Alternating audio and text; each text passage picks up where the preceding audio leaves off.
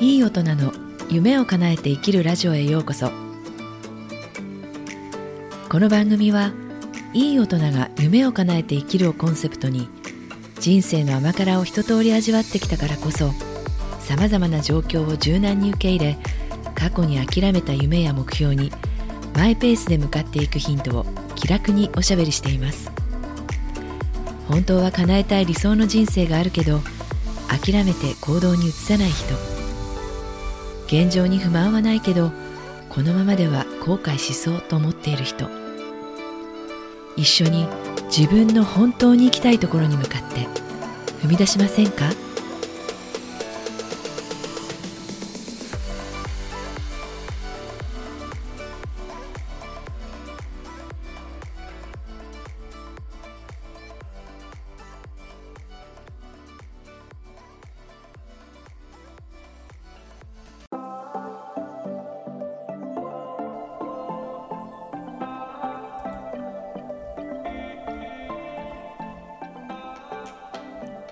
こんにちは。いかがお過ごしですか？今日もこの番組に来ていただいてありがとうございます。それから番組のご感想をくださった方ありがとうございます。嬉しいです。今日は泣けるほど本気で学んだっていう話をします。というのは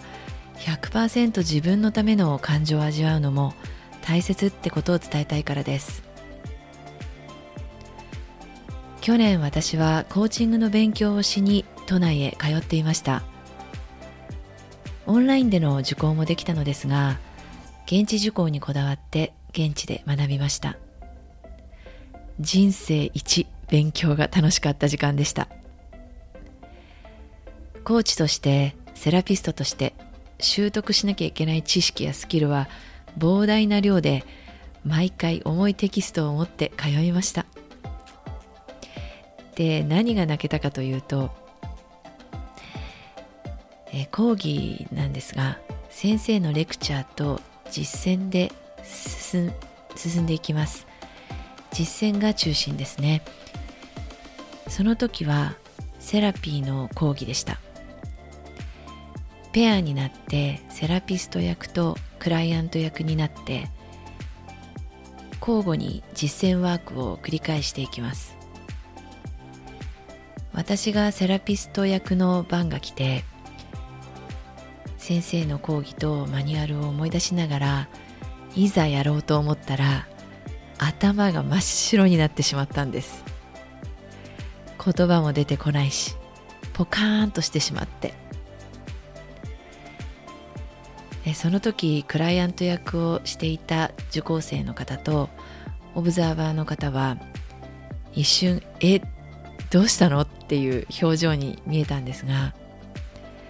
すぐに私のことを察してくれて「大丈夫ですよマニュアルを見てもいいし落ち着いてやりませんか?」って声をかけてくれました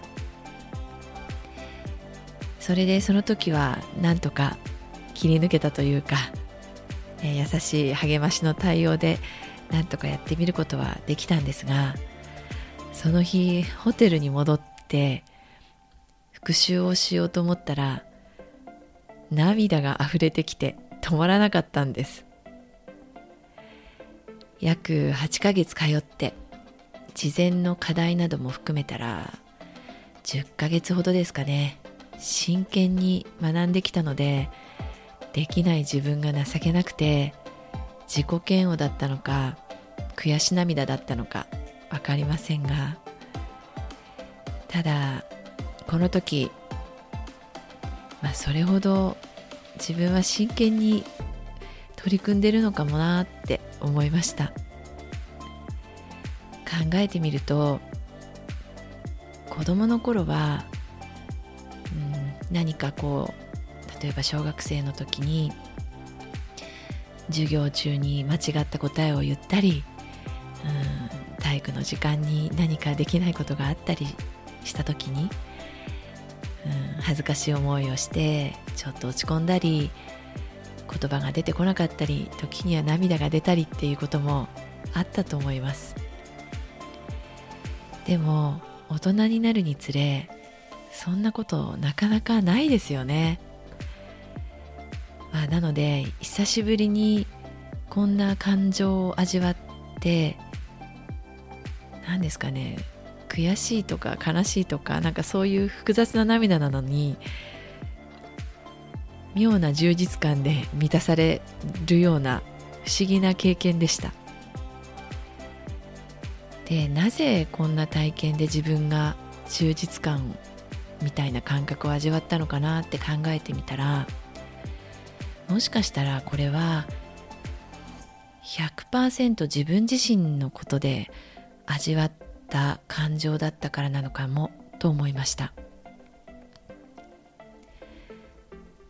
コーチングでは自分の本音や感情にアクセスすることがとっても大切になってくるんですね。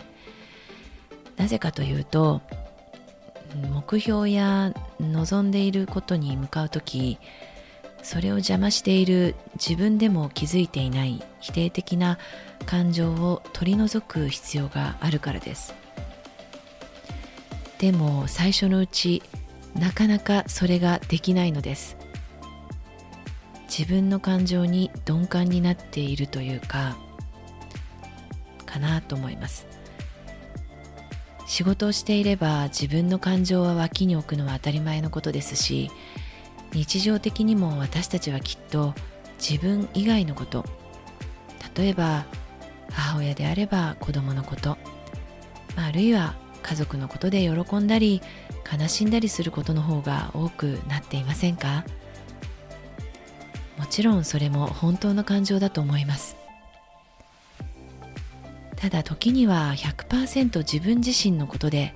感情を味わうことをしてみるのもおすすめです。自分のやりたいことが何なのかわからないということ。私もありました。ありますよね。自分がどうしたいのかどうなりたいのか欲求がつかめない時。小さなことでいいので自分100%の感情を味わう機会を作ってみてはいかがでしょうか。というわけで今日は泣けるほど本気で学んだ話をしました。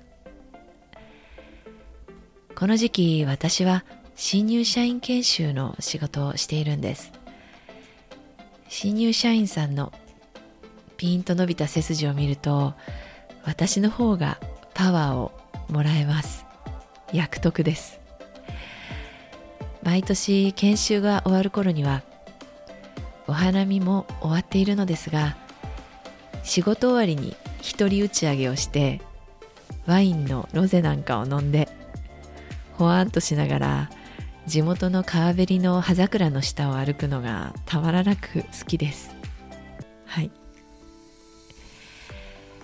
それでは今日も最後まで聞いていただいてありがとうございました。もしこの番組が何かお役に立ちましたら配信登録をしていただけると嬉しいです。またご感想やコメントもいただけたら励みになります。どこにいてもいい一日をお過ごしくださいね。それではまた。